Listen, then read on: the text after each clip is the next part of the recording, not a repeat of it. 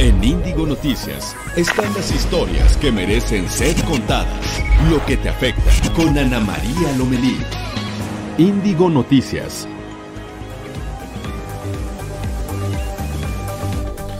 8 de la mañana en punto, ¿cómo están? Soy Carlos Artuche, en sustitución de Ana María Lomelí, titular de este programa. Le doy la más cordial bienvenida. Es Índigo Noticias, es un gusto estar con todos ustedes y hoy tendremos historias que merecen ser contadas. Estaremos juntos hasta las 9 de la mañana a través de las distintas estaciones de radio de Capital Media, 16 en todo el país. La saludamos Pirata FM, Romántica, Capital Máxima y Radio Capital en el 830 AM de la Ciudad de México. Búsquenos en Facebook, eh, también nos pueden encontrar en Twitter y en nuestro canal de YouTube. Eh, si están de acuerdo, pues bueno, vamos con las historias de hoy. La Organización Mundial de la Salud declaró al coronavirus como una pandemia, luego de que el número de casos fuera de China se triplicara en dos semanas. Se espera en los próximos días un aumento de casos, de muertes y de países afectados. Ante la emergencia mundial por el coronavirus, la cual genera pérdidas importantes en los mercados financieros mundiales, el jefe de la oficina de la Presidencia de la República, Alfonso Romo, señaló que el gabinete económico está considerando un ajuste en el gasto y aumentar la agresividad en la inversión ante la baja productividad de las empresas en China. Los funcionarios federales no harán oídos sordos y buscarán que se cumplan las demandas expresadas por mujeres durante el fin de semana sobre la equidad y violencia de género, afirmó la secretaria de Gobernación Olga Sánchez Cordero. El sistema de transporte colectivo Metro informa que la suspensión del servicio de Chapultepec a Observatorio de la Línea 1 seguirá hasta este jueves. Se mantiene el apoyo de unidades RTP para los usuarios. Esto se debe a los trabajos en la estación Tacubaya tras el choque de dos trenes la noche del martes. Esto y más en Índigo Noticias.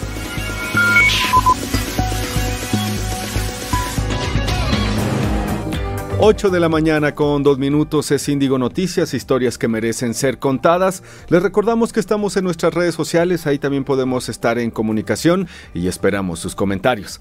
Bueno, en la información, han sido horas complicadas debido al avance del coronavirus en el mundo. Ayer la Organización Mundial de la Salud declaró al coronavirus como una pandemia, luego de que el número de casos fuera de los casos fuera de China se triplicaran en dos semanas. Se espera que en los próximos días se Em, se dé un aumento de casos, de muertes y de países afectados. Esto ya ha provocado que los mercados bursátiles en el mundo tuvieran pérdidas importantes por segunda ocasión en lo que va de la semana. Por ejemplo, Wall Street perdió 5.86%, la Bolsa Mexicana de Valores tuvo una caída de 2.24%.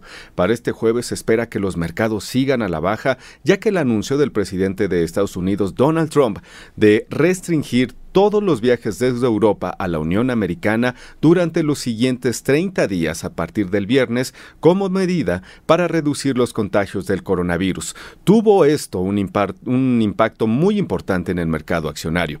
Este jueves la Bolsa de Europa y Asia iniciaron con pérdidas. Por ejemplo, la española registra una caída de 5.10% hasta el momento. París pierde 5.37%. Milán va a la baja con un 5.22%.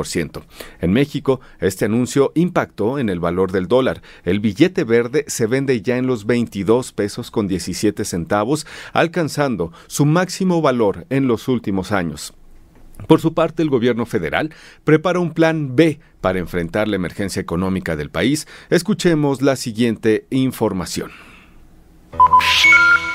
Alfonso Romo, jefe de la oficina de la Presidencia de la República, informó que ante la emergencia por el coronavirus, así como la caída en los precios internacionales del petróleo, se revisan los escenarios para, en su caso, elaborar un plan B. Precisó que este plan B podría implicar un ajuste en el gasto y una agresiva campaña para atraer inversiones. El plan B, entre todo, va a haber un, tiene que haber un ajuste en el gasto y tiene que haber más agresividad en la inversión porque lo que este país necesita es inversión y lo que el mundo tiene sobre dinero. Entonces, para mí el plan B es más inversión y el plan C más inversión. Reconoció que nuestro país se encuentra en una situación de emergencia, pero se debe actuar con cautela y llamó a la calma, pues el gabinete económico ya trabaja en este plan para hacer frente al impacto que tendría la caída en los precios internacionales del petróleo y el pánico que ha ocasionado en las economías la propagación del coronavirus. El jefe de la presidencia de la República aseguró que nuestra economía superará esta coyuntura adversa. En reporte índigo informó Ivonne Reyes Campos. 8 de la mañana con 5 minutos, esto es Reporte Índigo, bueno, Índigo, noticias, historias que merecen ser contadas. Bueno, en materia de salud, los casos de coronavirus llegaron a los 12 en el territorio nacional. Esto lo detalló la Secretaría de Salud, que los 7 casos confirmados se le suman 4 más, 2 en la Ciudad de México, uno en Querétaro y uno en el Estado de México. El anuncio oficial no se le sumó el caso de Nuevo León, ya que las autoridades de salud lo confirmaron después del corte federal. Ante este panorama, la Secretaría de Educación Pública recomendó a maestros, estudiantes y padres de familia saludar con la mano en el corazón y una pequeña reverencia para evitar cualquier riesgo. Eh, y bueno, parece que eso se comienza a recomendar en todas las oficinas y lugares públicos, ya no saludar con la mano y ya ni qué decir de beso o abrazo. Uno de los países que en las últimas horas ha tomado medidas emergentes para contener los casos de coronavirus en Estados Unidos Justamente es este, es este país. Para conocer a detalle lo que se vive en la Unión Americana, tenemos un enlace con la titular de este programa, Ana María Lomelí, quien se encuentra en Nueva York. Hola Ana, ¿cómo estás? Muy buen día. Hola Carlos, qué gusto saludarte. Gracias, muy buenos días a todos. Qué bueno que nos acompañan. Y pues ya lo decías desde el principio de esta transmisión, eh, la Organización Mundial de la Salud declaró ayer la crisis global del coronavirus como una pandemia. Esta noticia está en prácticamente todos los tabloides del mundo y plataformas informativas digitales. Esta noticia es lo más importante, sin lugar a dudas, para todos. Y por supuesto, ya decías que Wall Street se desplomó y en varias ciudades de Estados Unidos emularon a sus contrapartes europeas por prohibiciones de concentraciones masivas. El virus con epicentro en Wuhan, China, ha cobrado la vida de casi 5.000 personas en todo el mundo. ¿Por qué se declaró una pandemia? Esto va de acuerdo a los protocolos de la Organización Mundial de la Salud. Cuando en tres continentes del mundo hay contagios, pero surge una persona local sin necesidad de haber viajado que contrae la enfermedad, en este caso del coronavirus, automáticamente se aplica el protocolo de pandemia. ¿Esto qué quiere decir? La infección, el coronavirus, sigue su curso. Lo que es muy importante y donde hay que centrar su atención es en que pues todos los días se han hecho llamados para que los países implementen medidas agresivas y urgentes. Esto lo dice Tedros Adhanom, el responsable de la Organización Mundial de la Salud. Hemos sonado la alarma fuerte y claro, esto lo dijo en la conferencia de prensa todos los países pueden cambiar el curso de esta pandemia, no lo pueden cambiar, pero sí pueden detectar, analizar, atender, aislar, rastrear y movilizar a su personal en una respuesta urgente. Esto lo declaró ayer, también decía que están sumamente preocupados por los alarmantes niveles, sobre todo de contagio sí fueron muy claros en que las personas que sufren de problemas respiratorios, de enfermedades terminales, aquellas que tienen el sistema inmunodeficiente deprimido, pues son las más susceptibles de caer en gravedad. Muchas personas tienen coronavirus y no tienen los síntomas. Esto también es cierto. Entonces, por un lado, hay que estar muy bien informados, por el otro lado, muy susceptibles a cómo nos sentimos todos, responsables en cuanto al contagio que sí es necesario mantener la distancia, sí es necesario extremar las medidas de higiene que todos conocemos.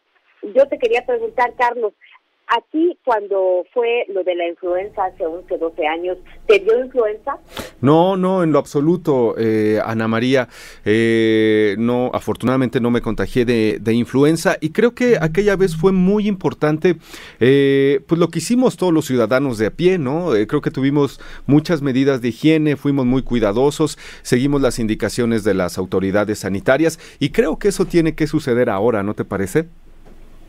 Sí, fíjate que te hacía esta pregunta porque a la vez que tenemos que tener eh, una responsabilidad y estar muy bien informados, no hacer caso de fake news y de noticias falsas, también tenemos que guardar la calma, porque no hay cosa peor que el miedo y el pánico. Esto te paraliza. Entonces tenemos que estar muy conscientes de, de que sí es una situación urgente, sí es una situación importante y y, no caer en el pánico, porque hay veces que dicen, pues no se mató la enfermedad, se mató el miedo. Entonces sí tenemos que ser muy responsables para el interior de nuestra familia, con nuestros abuelos, con nuestros hijos, en cuanto a la información. Y fíjate que en Estados Unidos, pues sí, este muro sanitario que levantó el presidente Trump para enfrentar el, coronavirus, ayer en un mensaje desde el despacho oval, pues Donald Trump anunció la suspensión a partir de mañana viernes a la medianoche y durante 30 días de todos los vuelos desde Europa hacia Estados Unidos. Excluyó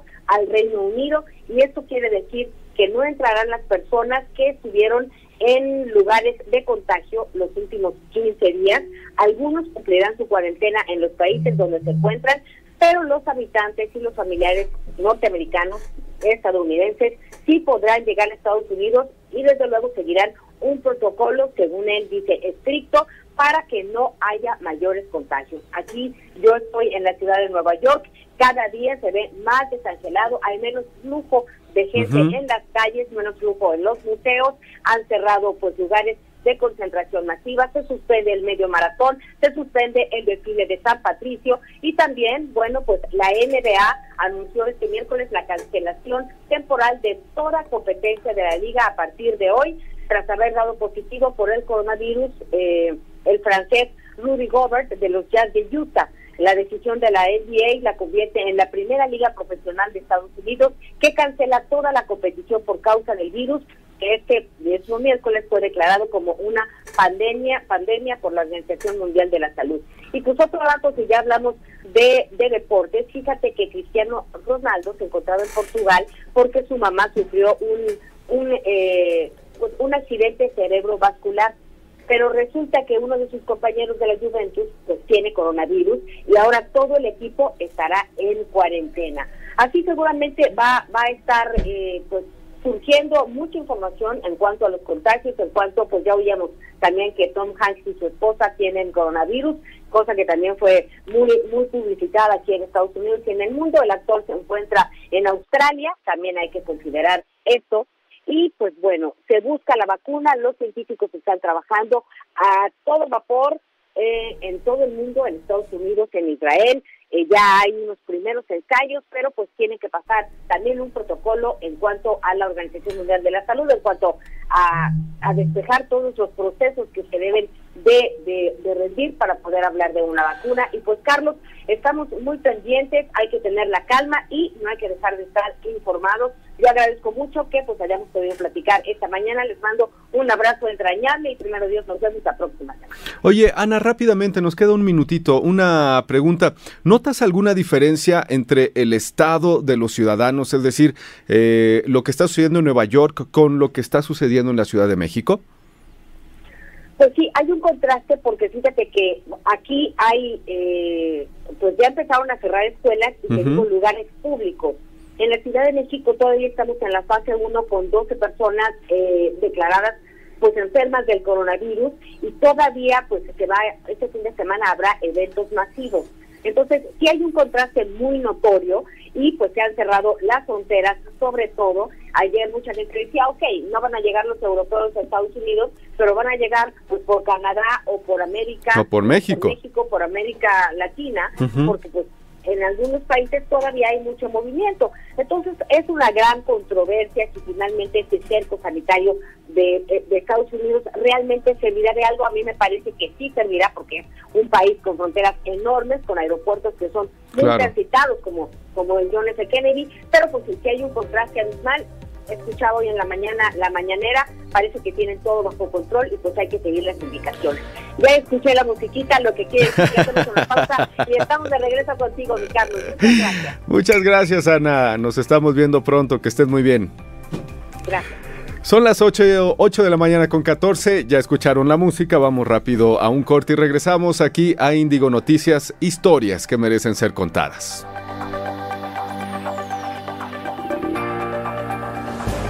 Historias que merecen ser contadas en Índigo Noticias con Ana María Lomelí.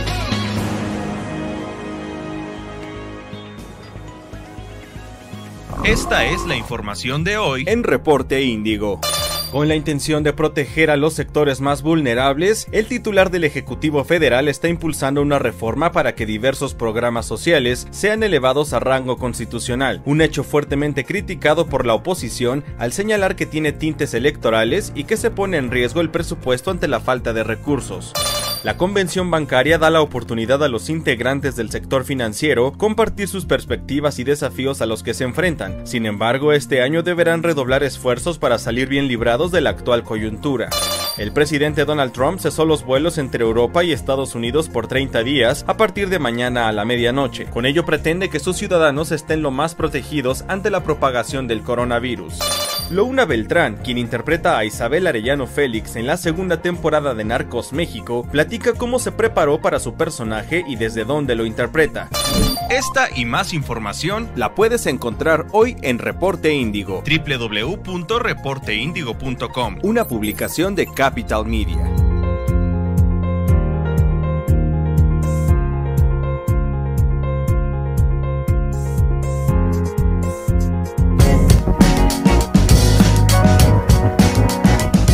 Estamos en Dinamarca 50, eh, local H, Colonia Juárez.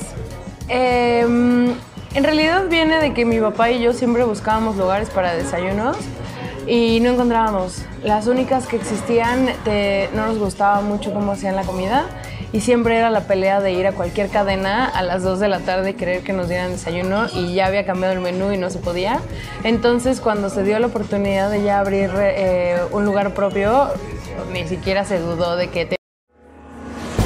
Estás escuchando Ana María Lomelí en Índigo Noticias. Historias que merecen ser contadas.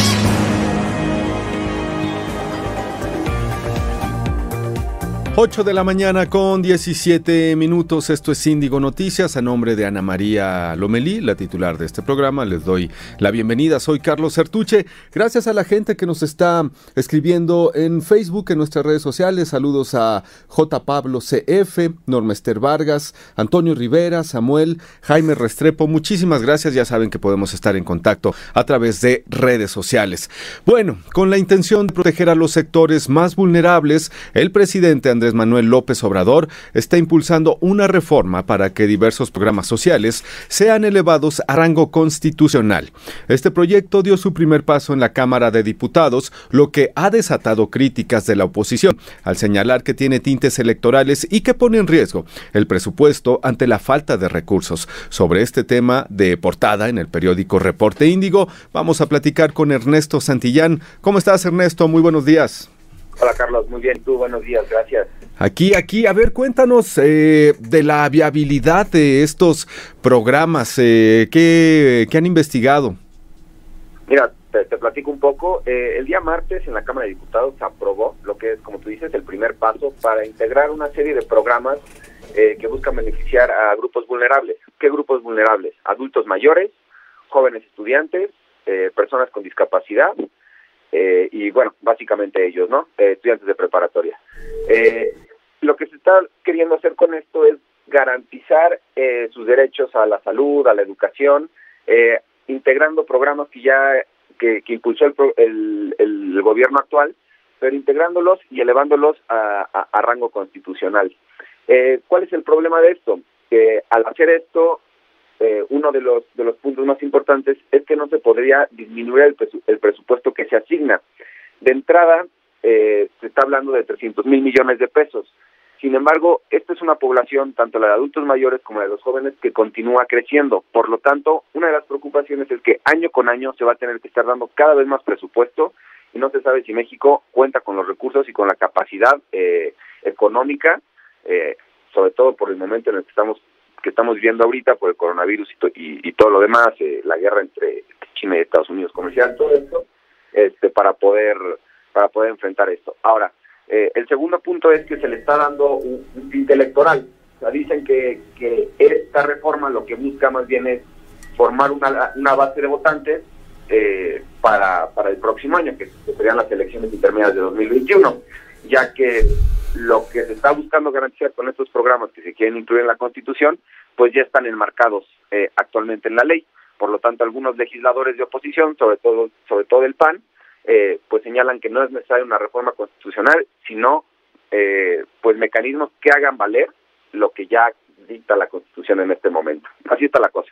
Así está la cosa, Ernesto. Y habría que platicarle a la gente. Digo, por una parte, creo que nadie está en contra de que se apliquen estos programas y esta ayuda a la gente más desprotegida. Sin embargo, lo que dice la oposición es que, en efecto, ante situaciones económicas eh, como las que tenemos hoy con el coronavirus, con el petróleo, ¿cómo van a ser factibles que entreguen todo este dinero a la gente que lo necesita? Y por otra parte, lo que bien dices, Ernesto, ¿no?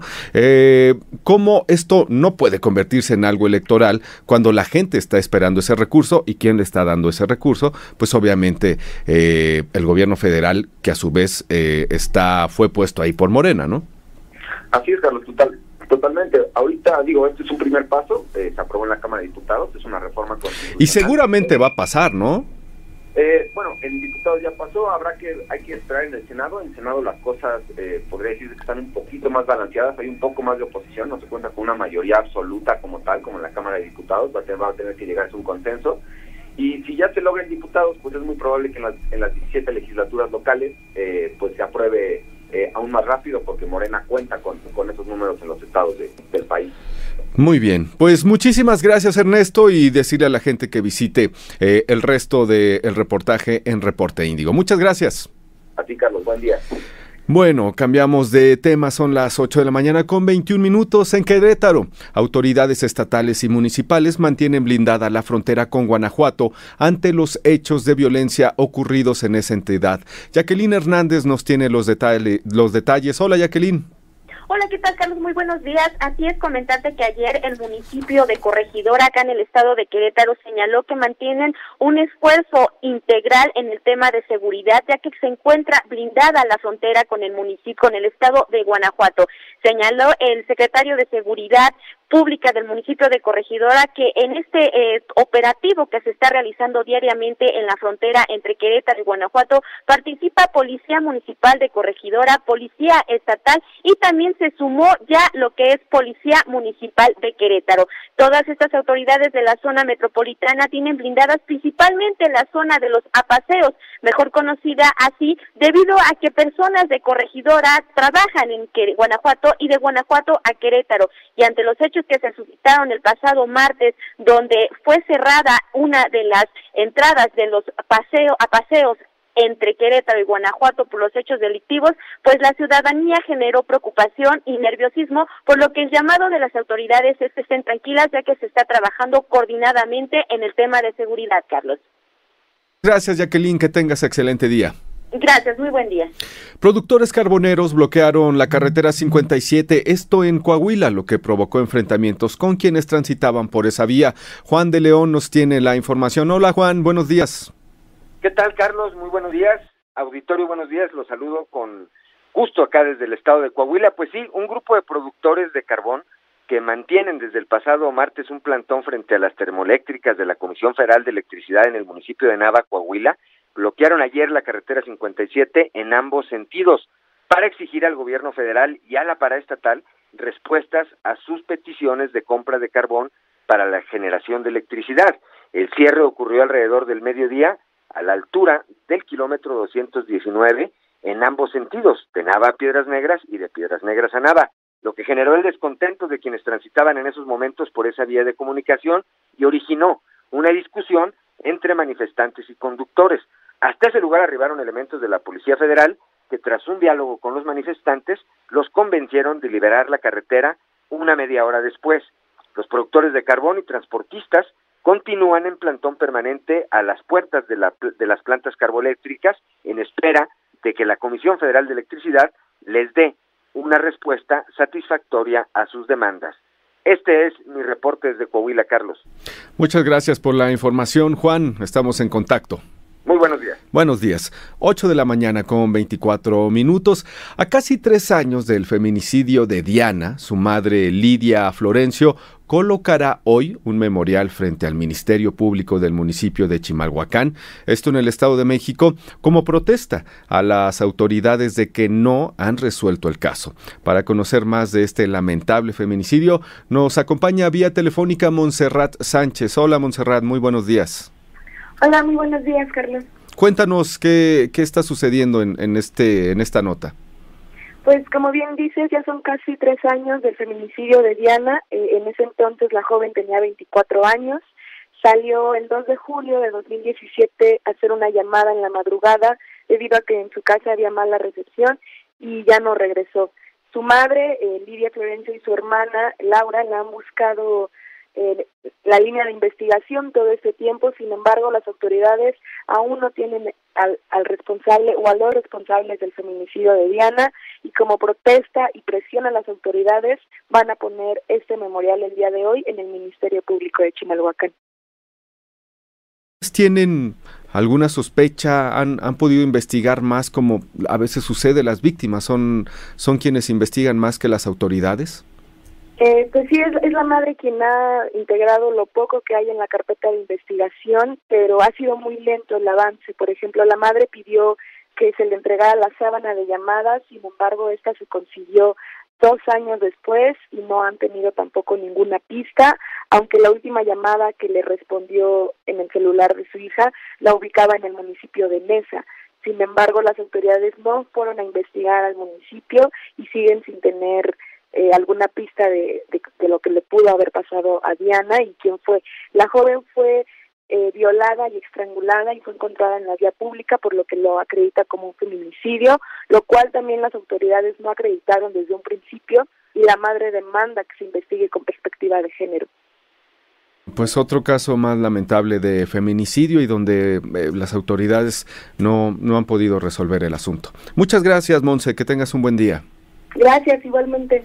8 de la mañana con 27 minutos, seguimos en Índigo Noticias. El sistema de transporte colectivo Metro informa que la suspensión del servicio de Chapultepec a observatorio de la línea 1 seguirá hasta este jueves. Se mantiene el apoyo de unidades de autobuses RTP para los usuarios y esto porque ya se está trabajando en la estación Tacubaya tras el choque de dos trenes que la noche del martes dejó como saldo una persona muerta y 41 lesionados. Eso lo platicamos ayer. Por su parte, Florencia Serranía, directora del metro, indicó que es muy difícil dar por el momento una causa del incidente, por lo que las investigaciones se llevarán a cabo por peritos certificados que darán un punto de vista imparcial sobre los hechos. Vamos a hacer un enlace con Juan Manuel Padilla, nuestro compañero que anda en las calles de la Ciudad de México. Hola Juan, Juanma, qué buen buen día. ¿Qué tal, Carlos? Amigos del auditorio, los saludo con gusto desde este complicado paradero del metro Tacubaya, que de por sí es complicado. Y ahora con este cierre de estaciones, bueno, los problemas han aumentado de forma notable, la gente desesperada tratando de buscar algún medio de transporte, sobre todo en esta estación Tacubaya línea 1. Desde muy temprano se ha montado un operativo por parte de elementos de la Secretaría de Seguridad Ciudadana. Han traído unidades, camiones de la Secretaría de Seguridad para prestar este servicio eh, lo mismo camionetas de pico que van pues, prácticamente repletas, van hacia Chapultepec o bien van hacia Observatorio. Las unidades de la RTP también pues prácticamente por momentos no se dan abasto, eh, la gente está demandando este sistema de transporte, que es hora pico, es la hora en que la gente pues, quiere llegar a su trabajo, quiere llegar a esa consulta médica, quiere llegar a la escuela y bueno, se ven los problemas como se puede ver en pantalla, prácticamente la gente de un lado a otro buscando cuál es la ruta, cuáles los eh, derroteros que van hacia Observatorio, quiénes van hacia Tacubaya, cuáles van hacia Juanacatlán y bueno, la gente de un lado a otro. Hay que decirlo también que este operativo que está montando la Secretaría de Seguridad Ciudadana está más organizado que el día de ayer y ya se sabe con exactitud eh, dónde salen los camiones que van para Chapultepec, dónde salen los camiones que van para Observatorio y dónde van los camiones que van hacia Juanacatlán. Así que un poco de paciencia, hay que salir con mucha anticipación, porque ya lo mencionas, en el interior de estas instalaciones de la línea 1 del metro continúa laborando personal del sistema de transporte colectivo, así como personal del heroico cuerpo de bomberos, que los hemos visto muy temprano, que han llegado a este lugar, han llegado con herramientas especiales y siguen trabajando para dar una pronta solución a esta demanda de transporte. Juan Manuel, muchísimas gracias. Veremos cómo se desarrolla la nota. Son las 8 con 29 de la mañana. Esto es Índigo Noticias. Yo soy Carlos Sertuche. Vamos a una pequeña pausa y regresamos con muchísima más información.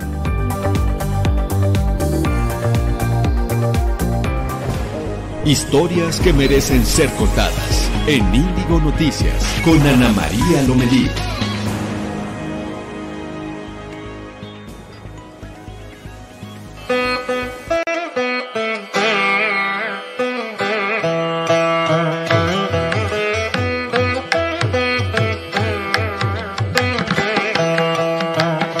Yo gusta mucho cocinar y mi hermano también. Y yo soy, iniciamos como chef y también soy dueño. a gente gustando mucho mi comida, eh, dice casero, muy rico.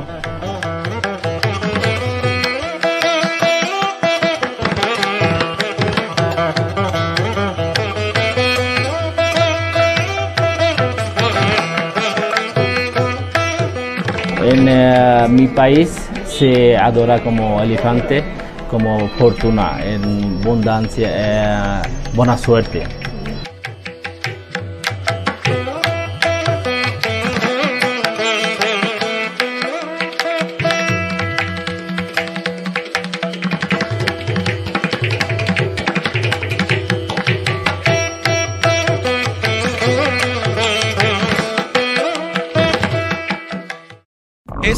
La información de hoy en Reporte Índigo. Con la intención de proteger a los sectores más vulnerables, el titular del Ejecutivo Federal está impulsando una reforma para que diversos programas sociales sean elevados a rango constitucional, un hecho fuertemente criticado por la oposición al señalar que tiene tintes electorales y que se pone en riesgo el presupuesto ante la falta de recursos. La convención bancaria da la oportunidad a los integrantes del sector financiero compartir sus perspectivas y desafíos a los que se enfrentan. Sin embargo, este año deberán redoblar esfuerzos para salir bien librados de la actual coyuntura. El presidente Donald Trump cesó los vuelos entre Europa y Estados Unidos por 30 días a partir de mañana a la medianoche. Con ello pretende que sus ciudadanos estén lo más Estás escuchando Ana María Lomelí en Índigo Noticias. Historias que merecen ser contadas. Son las 8 de la mañana con 32 minutos. Ustedes ven y escuchan Índigo Noticias. A nombre de Ana María Lomelí les damos la más cordial bienvenida. Vámonos rápido a Palacio Nacional a la mañanera, donde el presidente Andrés Manuel López Obrador eh, está justamente dando su conferencia. Y escuchemos qué temas se han desarrollado. Noemí Gutiérrez, ¿cómo estás? Buen día. Hola, muy buenos días. Pues comentarte que hoy el tema ha sido el coronavirus en la conferencia de prensa matutina que encabeza el presidente Andrés Manuel López Obrador. Incluso la arrancó con un llamado a la población para tener calma ante esta pandemia del COVID-19, pero también dijo que se cuenta con finanzas públicas sanas y también advirtió que no se empezará a soltar dinero para que se tenga un control de las finanzas mexicanas. Aseguró que las decisiones que tome su gobierno serán basadas en la decisión de los especialistas médicos y no de manera política, como dijo sucedió con la en el escenario de la influenza. Dijo que no se aumentará el precio de la gasolina, el diésel y la energía eléctrica y dijo que en caso de que se requiera algún ajuste a las finanzas públicas, pues será el gobierno el que se va a apretar el cinturón señaló que ante esta situación especial por el coronavirus y el aumento del precio del, del petróleo, lo que él llama es a tener calma. Insistió que la economía está fuerte, hay finanzas públicas sanas y se tienen las reservas suficientes para enfrentar cualquier crisis que se pudiera presentar. Hugo López Gatel Ramírez, subsecretario de Prevención y Promoción de la Salud, señaló que ante la pandemia del coronavirus se debe poner atención a los adultos mayores, menores de 5 años, mujeres embarazadas y con enfermedades crónicas. Dijo que en caso de que ya se registre la pandemia en el país se podría afectar 8 de 10 personas, es decir, el 80% de la población. Sin embargo, dijo, presentaría signos leves, en tanto que los grupos de riesgo solo representan el 5% de la población, como te comentaba, adultos mayores, niños, mujeres embarazadas y con enfermedades crónicas. Sin embargo, aclaró que aún México se encuentra en el escenario 1, es decir, de casos eh, importados, todavía no se pasa al escenario 2, que es el contagio comunitario y todavía faltaría algún tiempo para que se pase al escenario 3, donde ya se tiene eh, contacto por centenas de personas y ya no es posible ni siquiera ubicar cuál es el origen. Sin embargo, aclaro que hasta el momento y ante este escenario, pues no se van a cerrar aeropuertos, no se cierran tampoco los puertos, ni se van a cancelar actos masivos. Incluso se le consultó de algunos eh, conciertos que va a haber como el Vive Latino, dijo que hasta el momento no es necesario y lo que sí se va a tener es un tamizaje para aquellas personas que vengan de algunos países donde tengan contagio comunitario activo. Él comentó que son 10 y solo a esos pasajeros se les va a aplicar un tamizaje y en estos momentos pues continúa la sesión de preguntas y respuestas con este tema del coronavirus en donde el presidente llama a la población a tener calma y donde se asegura que se tienen las herramientas para enfrentar esta situación. Muchas gracias, Noemí. Buenos días. 8 con 35 es Índigo Noticias, historias que merecen ser contadas. En Acapulco, por lo mientras, en Guerrero, inicia la convención bancaria. Esto es un encuentro anual del sector financiero organizado por la Asociación de Bancos de México. Vamos a hacer un enlace con Nayeli Mesa, quien nos tendrá los detalles de todo lo que está sucediendo allá. Hola Nayeli, muy buenos días. Muy buenos días a ti y a todo el auditorio. ¿Cómo se encuentran? Pues eh, perfecto, cuéntanos, eh, coincide, ¿no? Esta, esta, esta reunión de banqueros con todo lo que está sucediendo, lo del coronavirus, lo del precio del petróleo, la caída de la, de la bolsa, seguramente tendrán que llegar a algunos acuerdos y algunas medidas por allá. Totalmente, Carlos. Pues mira, se presenta una coyuntura sumamente complicada, por, moviéndose por el tema del coronavirus y también por el tema de los precios del petróleo. Y no solamente eso, también por el tema que ya habíamos comentado hace unos días de la guerra comercial. Entonces, los banqueros, sin duda alguna, pues sí vendrán a exponer las oportunidades para seguir creciendo en el país, pero sin duda alguna también van a tener que platicar sobre qué van a hacer para poder blindar no solamente este año, también en el siguiente. En la edición 83 también de la Convención Bancaria, pues el lema va muy enfocado a la, el lema es prosperidad para todos en la era digital. Y sin duda alguna, pues uno de los mayores eh, pues, desafíos de la banca en México es incluir a más mexicanos y también a través pues, de dispositivos móviles.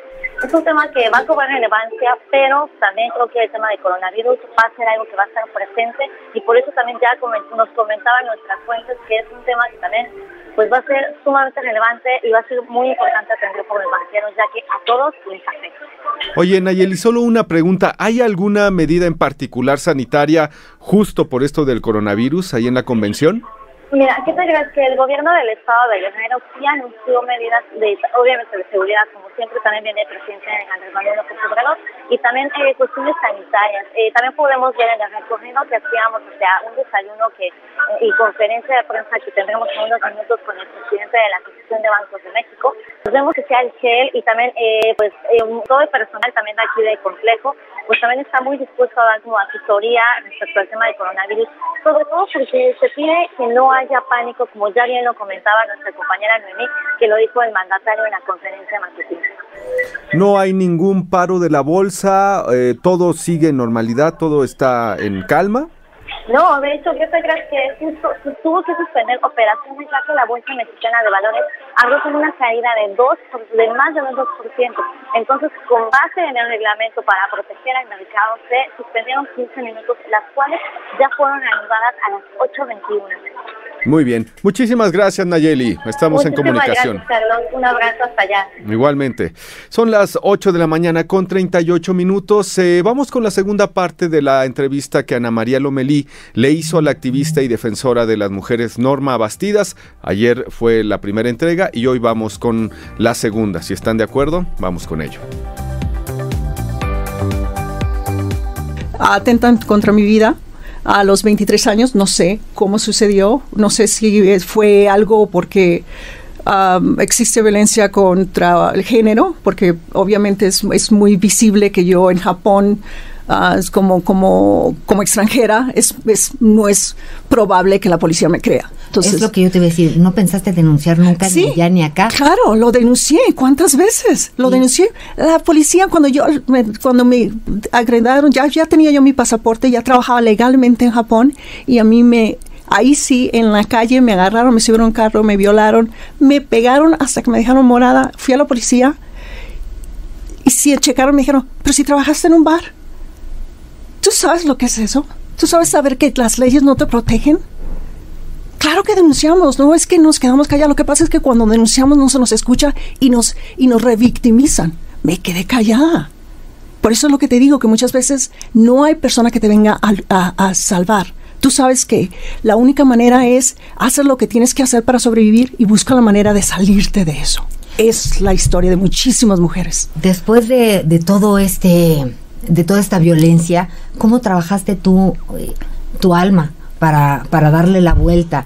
Porque quiero decirles que, pues bueno, hoy es maratonista, triatlonista, eh, es una deportista de alto rendimiento, posee un récord Guinness mundial, eh, que ahorita vamos a platicar de esto, tiene un hijo, eh, Ofra Winfrey, una comunicadora en mi, en mi, en mi opinión, de las mejores de, de, Estados Unidos, una mujer muy, muy preparada y muy sabia, bueno, pues tiene, ha hecho referencia a tu persona como una de las madres extraordinarias que, que ha conocido y, y bueno, ¿cómo es que le diste la vuelta a tu vida? Bueno, yo me conozco a un canadiense, me caso, me voy a Canadá.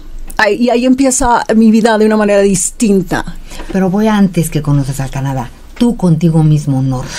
Porque también... Día a día, día a día. Hay días que no me quería, hay días que me veía al espejo y odiaba lo que veía, porque ah, si te, te lo están diciendo no ah, por, por a veces te lo dicen en la cara y a veces por acciones. Si yo voy a la policía y reporto y me dicen, fuiste teibolera, ¿qué haces aquí? Te están diciendo que tú no eres un ser humano que merece la pena. Y a veces yo me lo dije en el espejo. Pero lo, lo, lo increíble fue que mi familia siempre no importaba, el, jamás me rechazaron, ellos se preocupaban por mí, pero nunca me dijeron, es que es lo que estás haciendo no es correcto. O sea, el apoyo de ellos y también hubo algo interno que cada vez decía, sabes que no, no me lo merezco, no me lo merezco y voy a seguir adelante, voy a seguir buscando, voy a seguir preparándome.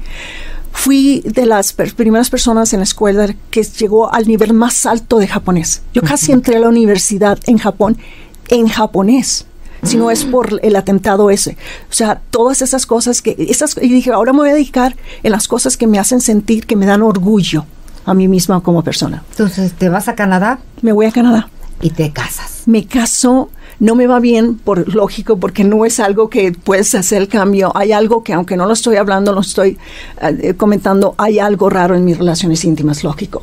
Lloro mucho, no estoy incómoda, cosas, tengo pesadillas. Pero algo mágico sucede. La distancia me eh, el ya estar en un país donde nadie me conoce, no me están haciendo preguntas, tengo mis hijos, eh, tengo dos hijos, ah, el momento donde yo me caso es el momento donde he hecho todo lo correcto pero sin tomar la decisión. Esta vez lo dije, voy a hacer lo correcto por mis hijos, tomando la, la decisión. ¿Qué fue? Eh, es, es ya no volverme a hablar de hablarme de esa manera tan fea, porque yo sabe, yo fui víctima de un crimen y de ahora en adelante no lo voy a tolerar ni de nadie ni de mí misma. Dejo de beber, que no tengo alcoholismo, pero es algo que no me está ayudando el, el, beber para estar callando todo. Entonces dejo de beber completamente, dejo de fumar y ahí es donde empiezo a hacer ejercicio, no de la manera que la estoy haciendo ahorita. Entro a la escuela otra vez y digo, yo, ¿qué, qué es lo que quiero? Y empiezo a, a, estudio administración de empresas, estudio inglés y ahí es donde empiezo a cambiar mi vida, darle un, un rumbo completamente distinto. Y bueno, pues ultramaratonista triatleta y activista. Así es. La verdad es que eh, pues es un privilegio conocerte. Gracias. Platicar contigo, eh, conocer todo lo que, lo que has sufrido. ¿Cuál es la recomendación para las mujeres, para las jovencitas? Porque sí solemos creer eh, en muchas cosas cuando no estamos bien, incluso cuando estamos bien también. Sí, bueno, es que nos merecemos más, ¿no? Nos merecemos más y tenemos muchas veces la manera, la, manera en que nos comportamos con nosotras mismas, eso no es lo correcto, como al, o sea, lo mismo como decir, como aceptamos cosas que son indignantes porque creemos que no valemos más, ¿no? Y decir no, y con mucha honra, no importa las circunstancias, ni los los, este, las equivocaciones, los errores que hemos hecho antes, eso no importa, siempre se puede dar un giro a la vida. No eres tus circunstancias. Siempre hay un momento donde dices, de ahora en adelante, porque ahora ya puedo decidir a que ahora en adelante voy a decidir tomar mejores decisiones. Muchas veces son decisiones que no las tomaste tú, pero que te tocaron. Está bien. Y y siempre hay alguien. Hay que no no no podemos vivir como en islas a solas. No. No hay que tener sí hay amigas, claro. sí hay familiares que, que, apoyan. No podemos irnos con el canto de, de, la sirena, sobre todo ahora que hablamos con tantas personas que no conocemos a través de internet, tantos tantos problemas que, que, que tienen las niñas, las jovencitas en, temas de pornografía. Niñas, exacto. El amor no indigna, no denigra, no explota. Así de fácil. Que no te engañen. Si te están pidiendo algo que es incómodo, no es amor. Muchas gracias. Gracias, gracias Norma Bastidas, y felicidades. Gracias. Gracias. 8 de la mañana con 45 minutos es Índigo Noticias. Gracias a la gente que nos ha escrito, Pedro Carrillo, Aarón Dorantes, Lali Padilla, que siempre está al pendiente de la señal. Nosotros vamos a hacer una pausa, pero les recuerdo que podemos seguir eh, en comunicación a través de nuestras redes sociales. Síganos en Facebook Live como Reporte Índigo, en Twitter también aparecemos como arroba reporte-índigo y en el canal de YouTube. Y por supuesto, eh, saludamos a nuestras 16 estaciones en la República Mexicana. Vamos a una pausa y tenemos más información.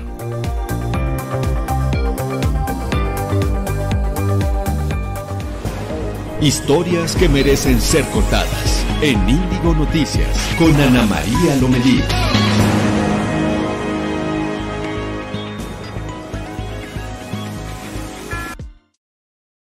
Esta es la información de hoy en Reporte Índigo. Con la intención de proteger a los sectores más vulnerables, el titular del Ejecutivo Federal está impulsando una reforma para que diversos programas sociales sean elevados a rango constitucional, un hecho fuertemente criticado por la oposición al señalar que tiene Estás escuchando Ana María Lomelí en Índigo Noticias. Historias que merecen ser contadas. Seguimos en Índigo Noticias, historias que merecen ser contadas. A nombre de Ana María Lomelí, titular de este espacio, les doy la bienvenida. Saludamos a nuestras frecuencias de Pirata FM en Cancún, Playa del Carmen, Jalapa y Toluca, en Querétaro, a La Romántica y a todas las estaciones de radio que nos están escuchando. Eh, gracias a Cuauhtémoc Santander que le gustó la entrevista de Norma Bastida, la que realizó Ana María Lomelí. Vámonos con más información. El Instituto Politécnico Nacional dio a conocer la existencia de 1.533 denuncias por acoso sexual y hostigamiento, de las cuales 368 se hicieron de manera formal y las otras a través de pancartas que se pusieron en diversos planteles. Ante esta situación, la institución explicó en un comunicado que las denuncias acusan a una sola persona y buscan darle seguimiento mediante un grupo interno con la finalidad de canalizar las denuncias a las oficinas del abogado general. Debido a la situación, el Politécnico creó el acosómetro como herramienta para medir el nivel de acoso dentro de la institución y así poder actuar. Un juez de control vinculó a proceso a Rodolfo N. y Juan Carlos N. por el delito de feminicidio cometido contra Abril Pérez el 25 de noviembre del 2019. Los imputados acusaron al ex esposo, Juan Carlos N., de ser el autor intelectual. Por la ejecución cobraron 100 mil pesos. El juez ratificó la prisión preventiva oficiosa en el reclusorio varonil Oriente y un cierre de investigación complementaria de cuatro meses. Vamos a escuchar a la entrevista que Ana María Lomelí realizó a la doctora Yamile Moncada. Si están de acuerdo, vamos con ello. Bueno, nuestra seguridad social Ahora vamos a hablar de otro tema muy importante, las semanas cotizadas. Yamile Moncada, gracias por estar con nosotros. No, al contrario, muchísimas gracias como A ver, ¿cuál es el tema con esto que no acaba de quedar claro? ¿Cuántas tienen que ser? Bueno, de entrada, la importancia de las semanas cotizadas es el tiempo que el trabajador va a acumular para poder obtener los beneficios que te otorga la seguridad social, como es una pensión. Entonces, eh, el requisito mínimo que establece la antigua ley del IMSS, lo que es la ley 73, te pide 500 semanas que vienen siendo 10 años cotizados. Mientras tú más tiempo logres acumular, más alta va a ser tu pensión. Por ello la importancia de tener al día tus semanas cotizadas, porque significan dinero, es igual a dinero. Entonces, mientras más años vayas acumulando, más beneficios podrás obtener en cuanto a la cuestión económica. ¿Cómo sé cuántas semanas voy cotizando? Bueno, tú más o menos vas, eh, sabes cuando has trabajado. Sin embargo, existe eh, directamente en la aplicación de, de, eh, eh, hay una aplicación en línea donde tú puedes accesar y bajar tu constancia de semanas cotizadas para que vayas al día en el revisar que el número correcto de semanas cotizadas sí esté debidamente considerado ante el Seguro Social. Porque hay veces que tú puedes decir, oye, yo sé que trabajé 20, 30 años, pero en, en la constancia que tiene el Seguro Social, social en su información, ellos tienen que solamente cotizado 15 o 20 años. Por ello hay que estar al día para que si te llegaran a faltar semanas cotizadas, bueno, acudas al Seguro Social ya sea de manera electrónica o de manera presencial a llevarle los documentos que acrediten que tú tienes más años cotizados. Y hay muchas personas que dicen, ay, no pasa nada, fueron 5 años, fueron 2 años. Claro que importan. Por ello el que sepan el peso que tiene económicamente hablando cada año que tú has cotizado. Inclusive, no me voy al año, un cuarto de, de, de año, que pueden ser este tres meses, cuatro meses, es de vital importancia que sí los tengas en el radar, porque al momento en el que llegue la edad establecida para obtener tu pensión, hablo de los 60 años, o inclusive quizás de manera anticipada por alguna invalidez o un riesgo de trabajo, vas a canjear estas semanas cotizadas por un recurso económico. Y este recurso económico va a ser de por vida, pero la base para que obtengas este recurso económico son tus semanas cotizadas. Oye, y ¿por qué no tenemos esta información tan clara? Porque de repente sí se nos olvida que están ahí. Pues mira, ah, son muchos los factores que se pueden llegar a presentar. El primero es que consideramos que quienes están al frente de tener el resguardo de esta información pues lo tienen. Y no es así, hay que recordar que pues somos humanos y se nos puede llegar a escapar algún detalle. Por eso es que nosotros también tenemos que tomar en cuenta el guardar eh, cualquier documento que pueda acreditar que yo coticé o que yo trabajé o que yo laboré en X o Y lugar donde estuve dada de alta o dado de alta ante el Seguro Social.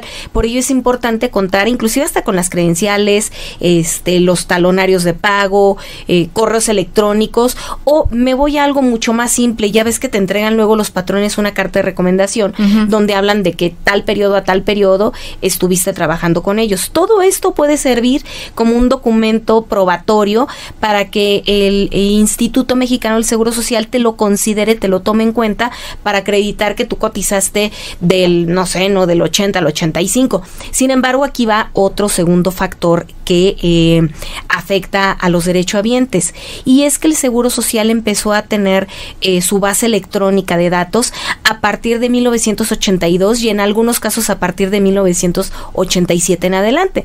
Entonces, todos aquellos trabajadores que empezaron a cotizar en la década de los 70 o principios de los 80 no están consideradas sus semanas cotizadas de esta base de datos. Y mm. todavía hay mucha gente que pertenece a la ley 73. Estamos hablando que a la ley 73 todavía le restan aproximadamente 30 años. Oye, ¿y qué van a hacer estas personas?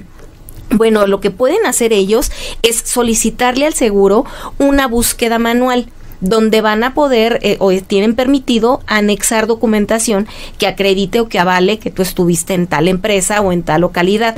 Porque sí, en efecto, la, la eh, información ya eh, electrónica es a partir del 82 u 87 y muchos casos, imagínate que hayan entrado en la década de los 70 y que se la hayan continuado de corridito, pues les van a faltar esos periodos cotizados. Por eso es importante que acudas a la subdelegación del IMSS que te corresponda de acuerdo a tu domicilio o de manera más práctica si es que tú ya manejas las aplicaciones, puedas eh, descargar la aplicación del Seguro Social y en línea puedas hacer la actualización, la búsqueda manual de tus semanas cotizadas.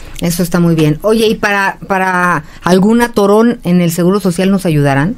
Sí, sí, claro que sí. Debe de haber las herramientas y, la, y el personal de esta área este que te ayude a checar tus cotizaciones. Ya lo existe. Más adelante vamos a hablar que cuando tú no te sientas atendido como debe de ser, así como en los MPs hay un teléfono rojo, bueno, también en las subdelegaciones del IMSS, que son las unidades administrativas, las que realizan los trámites, no precisamente la clínica, sino la subdelegación del IMSS, eh, por lo regular siempre hay atención, hay un departamento de atención o quejas al derecho habiente. Entonces la recomendación es que si sientes que por parte del personal no hubo la atención adecuada o no se te informó o recibiste maltrato, mm, puedes acudir a ese departamento sin que te retires de la subdelegación.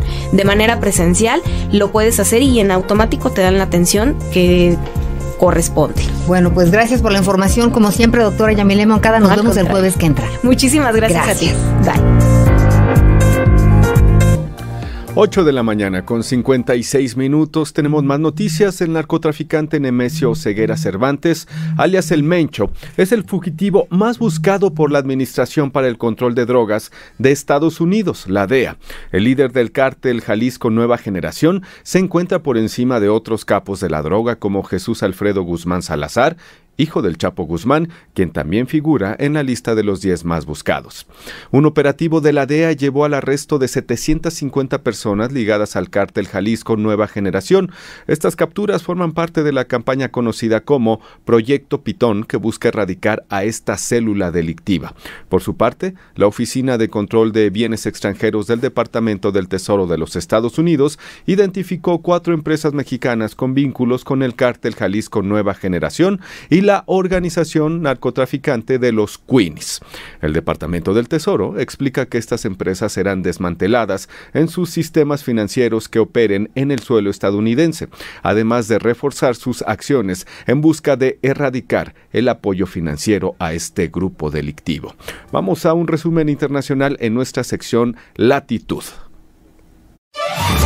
Latitud Internacionales. En Estados Unidos, el Departamento de Estado publicó su informe anual sobre los derechos humanos en Venezuela, en el que denunció torturas y asesinatos extrajudiciales por parte del gobierno.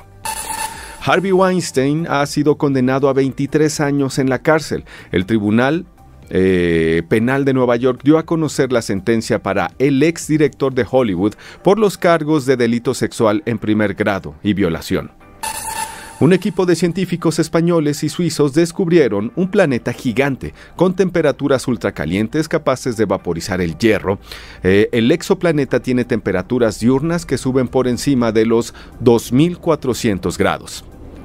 El precandidato demócrata a la presidencia de Estados Unidos, Bernie Sanders, aseguró que no abandonará la carrera por la nominación de su partido, a pesar de haber sufrido una seria derrota el martes frente a Joe Biden, que lidera el proceso. Sanders desestimó las dudas sobre su permanencia en la contienda de las primarias demócratas, indicando que participará en el próximo debate del domingo.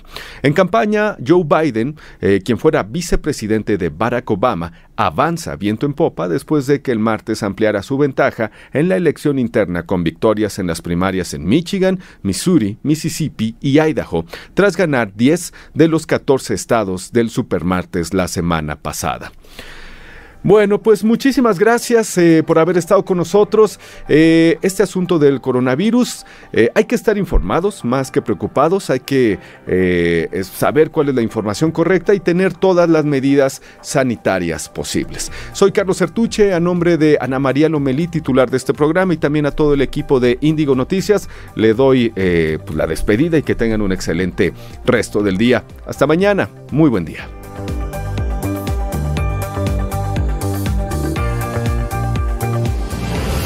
Escuchaste a Ana María Lomelí en Índigo Noticias. Historias que merecen ser contadas. Acompáñanos de lunes a viernes en Índigo Noticias.